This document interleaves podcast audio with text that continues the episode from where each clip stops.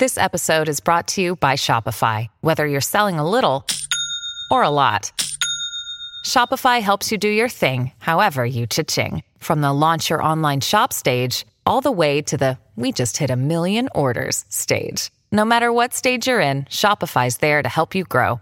Sign up for a $1 per month trial period at shopify.com slash special offer, all lowercase. That's shopify.com slash special offer. This podcast is intended for mature audiences.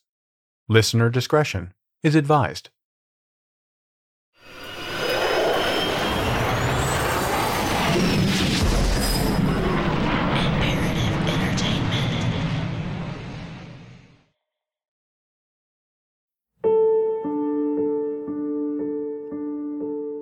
Mary Reeser lived alone in St. Petersburg, Florida. On July 1, 1951, the 67 year old widow received a visit from her son, and she appeared to be in good spirits. The following day, Mary's landlady went to the apartment to deliver a telegram. Sure, it was a Florida summer, but the landlady knew that couldn't possibly explain why her front doorknob was extremely warm to the touch. Concerned, the landlady entered the apartment. In the living room, she could see where Mary liked to sit in her easy chair, but the chair was gone, and so was Mary. All that remained was a pile of ash, a burned portion of her skull and spine, and her left foot, still wearing a black silk slipper. Mary's skull was said to have shrunk to the size of a cup. Her remains were so destroyed by the fire that the firefighters almost missed them. When police examined the gruesome scene, they were curious to find the rest of the room, and in fact, the entire apartment, were untouched by the blaze. There was an oily residue on the carpet around the area where her chair had stood. Soot and smoke darkened the upper walls and ceiling of the apartment, but the lower half of the walls were clean. Light switches near Mary's body were melted, but the plugs closer to the floor were not, and still worked. Candles close to the site were melted, but the wicks were not burned.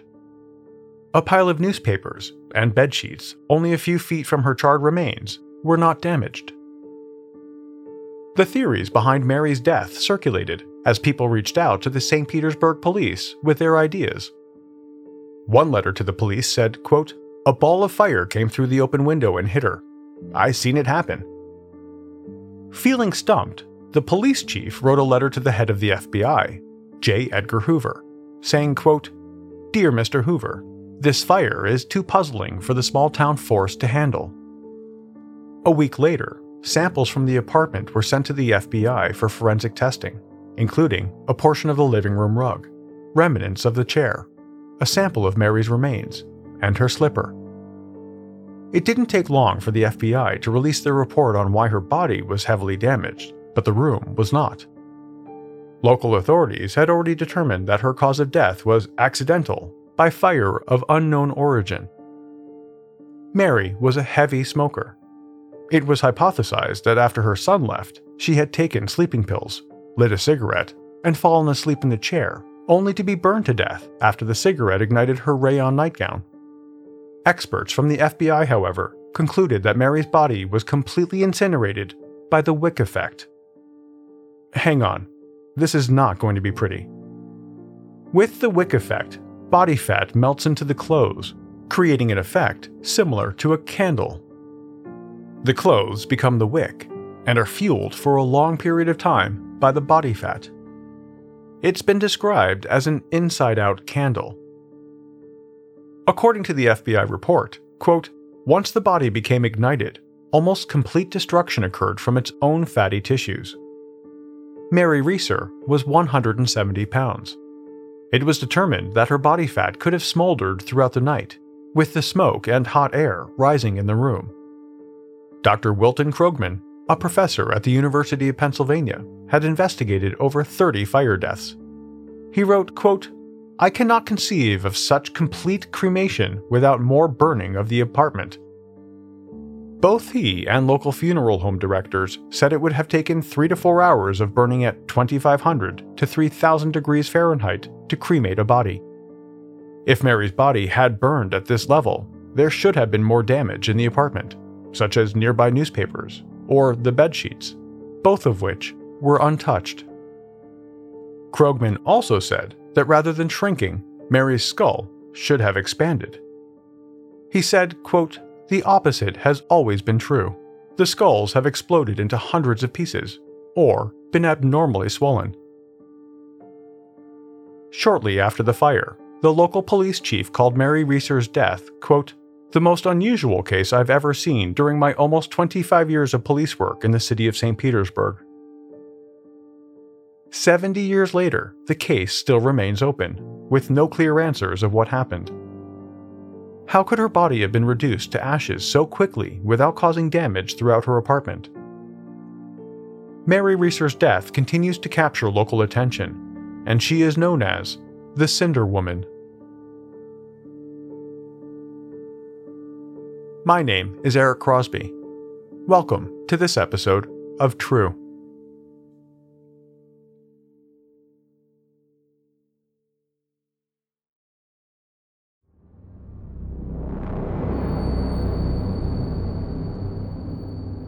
It's the stuff of horror stories. For no explainable reason, a person simply bursts into flames. This phenomenon has captured our imagination, mixing a healthy dose of fear with the wonder of what could have caused this extreme destruction.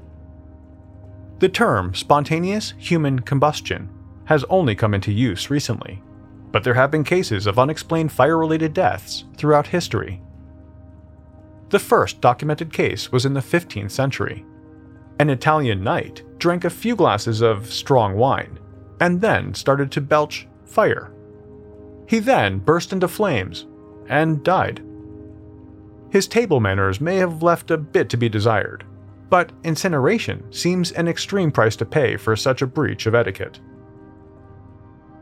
Over the next several hundred years, cases of spontaneous human combustion, around 200 or so, were reported frequently enough that the phenomenon went from obscure urban legend to a rare but potential actuality. Two things helped catapult spontaneous human combustion into the limelight. The first was the unexplained death of a member of the nobility. In 1731, an Italian countess was found one morning, but only a pile of ashes, unburned legs, and her skull remained. The story told was that the fire was so hot and rapid that her torso disintegrated and her skull simply dropped to the floor. The supposed cause? Lightning through the chimney. When something like this happens to the upper classes, people start taking notice. The second reason that spontaneous human combustion moved into the forefront was because it started popping up in novels of the time. Famous authors like Herman Melville, Mark Twain, and Washington Irving all had characters explode into flames. The most famous example of this in literature happened in Charles Dickens' Bleak House. Mr. Krook, the sleazy alcoholic junk merchant, suddenly and without warning bursts into a fiery ball, leaving nothing more than a pile of ashes. Dickens was criticized for this implausible death, but defended his approach in the preface to his book, referencing examples and medical findings. This helped turn spontaneous human combustion from a fanciful and spectacular way of killing off villains in books to a real concern for people. The fact that documented examples were few and far between was irrelevant. The very thought of suddenly erupting into flames was a terrifying one, to say the least, so people naturally tried to find the commonalities between these unexplained deaths. Elderly and overweight women with a history of alcoholism were said to be most at risk. The concept soon became a cautionary tale against excessive alcohol consumption. The idea that it came as a divine punishment for leading an unhealthy lifestyle gained popularity. After all, alcohol is an accelerant. Police in Oklahoma are investigating the mysterious burning death of a 65 year old man. The local sheriff says it may be a case of human combustion. There has to be an ignition source, a cigarette or anything like that, but, but then you look at the alcohol use that the, the, the, the victim possibly was drinking a lot, smoking cigarettes, uh, not bathing, not taking good hygiene, and then and it could cause a combustion. Other aspects why this person is on fire in his, in his kitchen and is incinerated the way he is, but there's no other damage to the house. On Christmas Eve, 1885, in Seneca, Illinois, Patrick and Matilda Rooney were at home with their son and farmhand, enjoying a festive whiskey, or 10. The next day was Christmas, but when he didn't see any sign of his parents on a day when they'd normally get together, their son returned to his parents' place to check in on the older couple. By the time he arrived, the farmhand was waking up. He opened his bedroom door to be confronted by a burning smell. The farmhand met the son downstairs in the kitchen, where both men were overwhelmed by smoke. There had obviously been a fire. Patrick's lifeless body was found on the floor next to his bed. His bedroom was situated next to the kitchen, with the door joining the two rooms ajar. He wasn't burned, but had succumbed to fumes from the fire. There were no signs of Matilda, however. What could have caused the fire?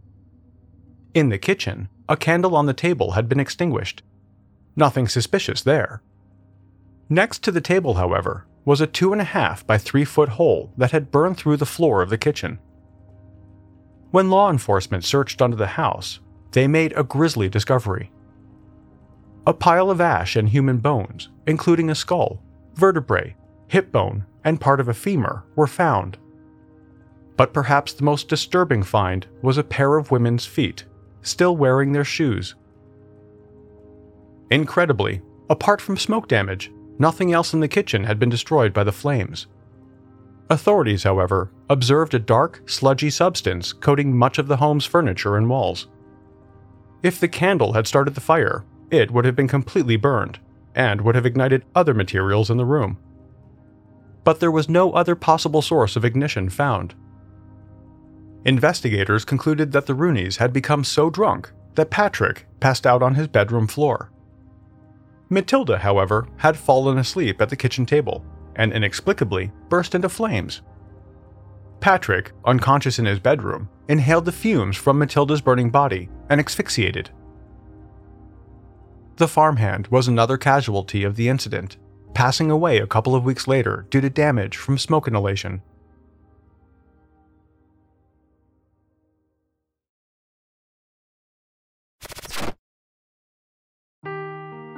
Seeking the truth never gets old. Introducing June's Journey, the free to play mobile game that will immerse you in a thrilling murder mystery. Join June Parker as she uncovers hidden objects and clues to solve her sister's death in a beautifully illustrated world set in the roaring 20s. With new chapters added every week, the excitement never ends. Download June's Journey now on your Android or iOS device or play on PC through Facebook Games. Afford Anything talks about how to avoid common pitfalls, how to refine your mental models, and how to think about how to think. Paula, while certainly you can mess up on a million dollars a year, it is far less likely than it is on $30,000 a year. Right. I would meet wonderful people that were struggling with a budget that was super tight. It was 100% you need to make more money. Make smarter choices and build a better life. Afford anything, wherever you listen.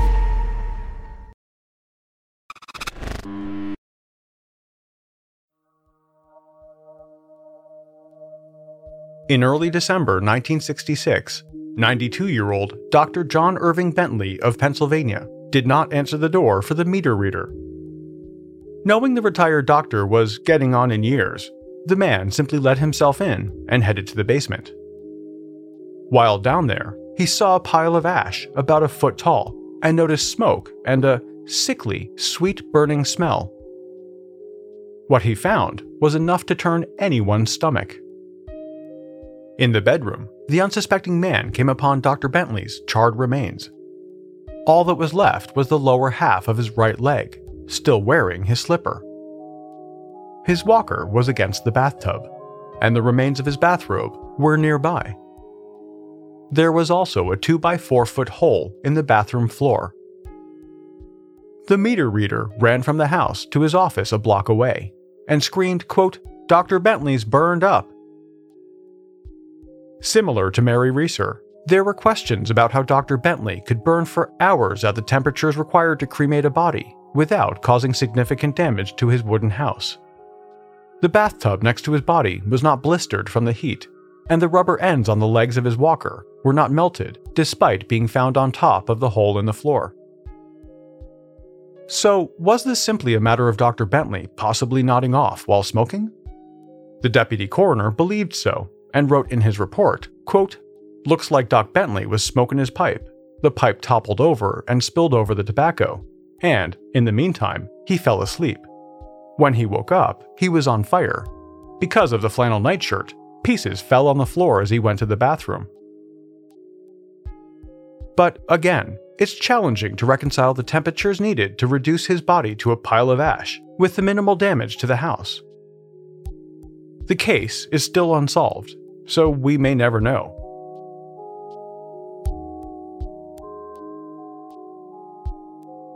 Typically, when the remains of someone suspected of spontaneous human combustion are discovered, there's little more left than a pile of ashes and perhaps a hand or a foot, the entire body having been consumed by flames. The remains are almost always found indoors, with flammable objects near the body completely intact and minimally affected by the fire. Same for the floor, walls, and ceiling, often untouched except for a residue of dark colored grease. One consistent feature is a lack of an obvious source of fire. There may be a lit candle or a fireplace nearby, but they clearly didn't cause the burn. Total combustion of the human body doesn't happen as quickly as you might imagine. It can take hours. If a human body slowly burns in an indoor space like a living room, the water content in the body evaporates, later recondensing on surfaces such as furniture and walls.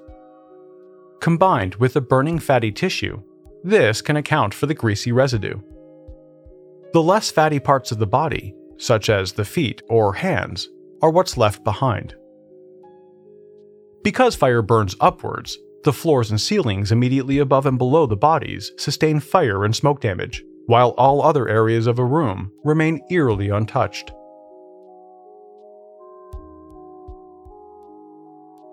Eighty-nine-year-old Margaret Hogan lived alone in her home in Dublin, Ireland. One day in March 1970, her neighbor came around, as she often did, to check in on her. When the neighbor left, Margaret was sitting in her armchair in the living room, with a small coal fire burning in the fireplace to ward off the late afternoon chill. But by the next morning, Margaret had been reduced to ashes and cinders. All that remained were her legs from the knees down, and her feet. Like in the other cases, there was very little damage to the room. Only the armchair and a three foot square patch of the rug and the floor had been destroyed.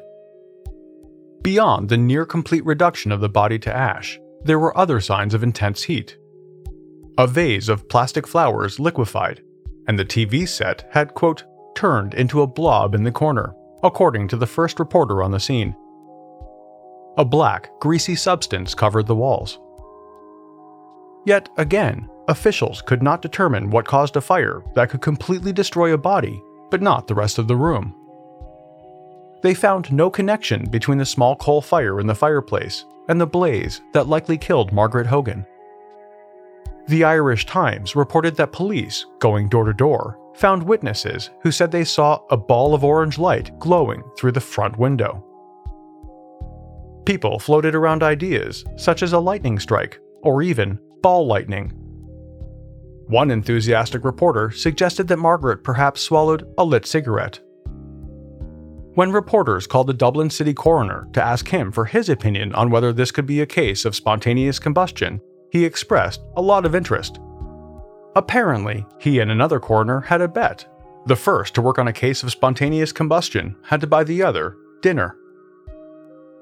The coroner said, quote, The circumstances of the burning are unusual and would conform to what is called spontaneous combustion. After Margaret Hogan's death, the Dublin city coroner got that free meal.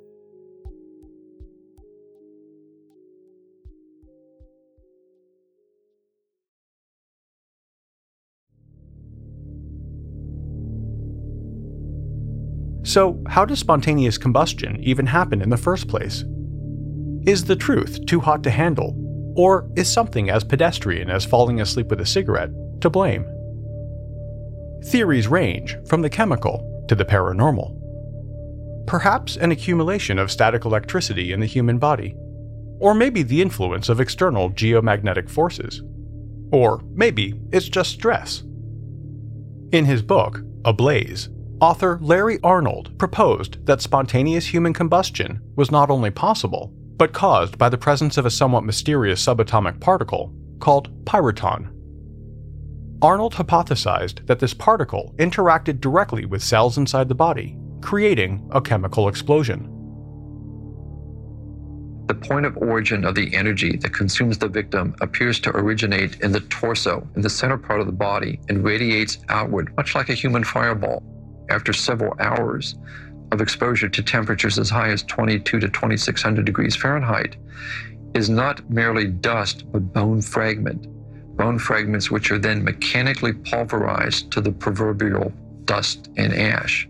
In some cases, there was what we would call the human Hiroshima effect that at the subatomic level in the human body, a chain reaction begins to unleash itself. It radiates outward, literally outward, from the subatomic level to the atomic level to the physical structure of the human body. And in doing so, the tremendous amount of energy released instantaneously literally vaporizes the moisture content of the body away. These people become their own self immolators, their own crematoria. Sounds like a promising theory until you realize that pyrotron has not yet been proven to exist.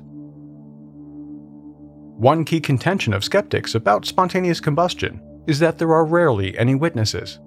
But in September 1982, the first recorded case of someone witnessing spontaneous human combustion occurred. 61 year old Jeannie Saffin lived with her family in North London. One day, while simply sitting at the kitchen table, Jeannie's upper body suddenly erupted in blue flames. Her father saw a flash of bright light out of the corner of his eye. He turned and saw her sitting still with her hands in her lap, as her body was on fire. Her father and brother in law managed to put the fire out and rushed her to the hospital. But a week later, Jeannie succumbed to third degree burns and severe injuries caused by inhaling the heat generated by the fire.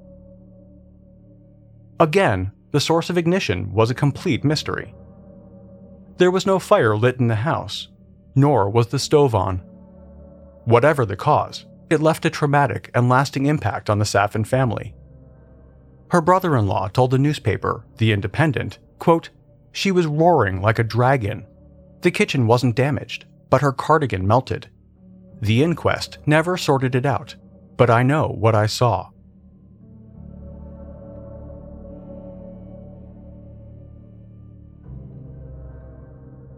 One of the more recent cases of spontaneous combustion was that of 76 year old Michael Faherty.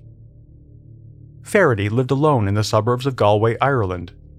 One day in December 2010, in the early morning hours, one of Faherty's neighbors was awoken by the sound of a smoke alarm. The neighbor ran into the street, only to find smoke billowing from Faherty's house. When the fire department arrived and entered the house, he was found with severe burns.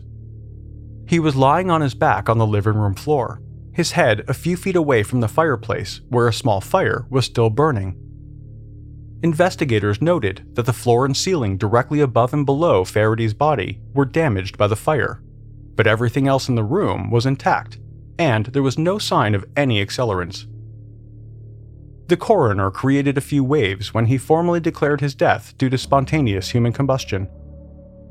It's usually a conclusion left to conspiracy theorists or fans of the X Files.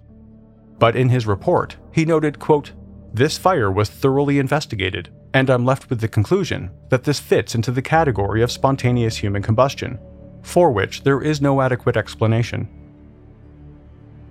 This is a real unexplained fire, and the local officials are open minded enough to realize that this case falls outside the parameters of everything that they've been taught. This requires an incredibly intense, in depth investigation. As otherworldly as spontaneous human combustion may seem, most scientists agree that there is no conclusive proof. so no need to get hot under the collar about the prospect of potentially bursting into flames without warning. As far as science is concerned, at this point in time, spontaneous human combustion isn't something you need to be getting all fired up about.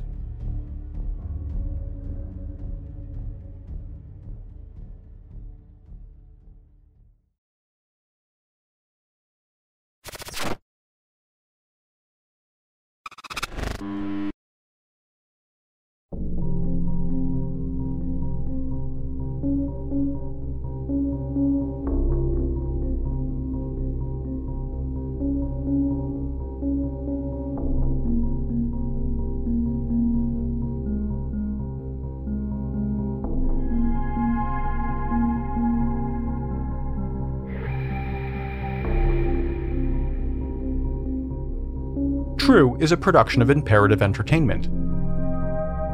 This episode of True was researched and written by Gemma Harris. The executive producer is Jason Hoke of Imperative Entertainment. The cover art and design were created by Jenna Sullivan. True is created and is produced by me. Have any comments or questions? Email us at podcasts at imperativeentertainment.com. As always, a huge thanks for listening. I'll be back on January 5th with all new episodes. See you then.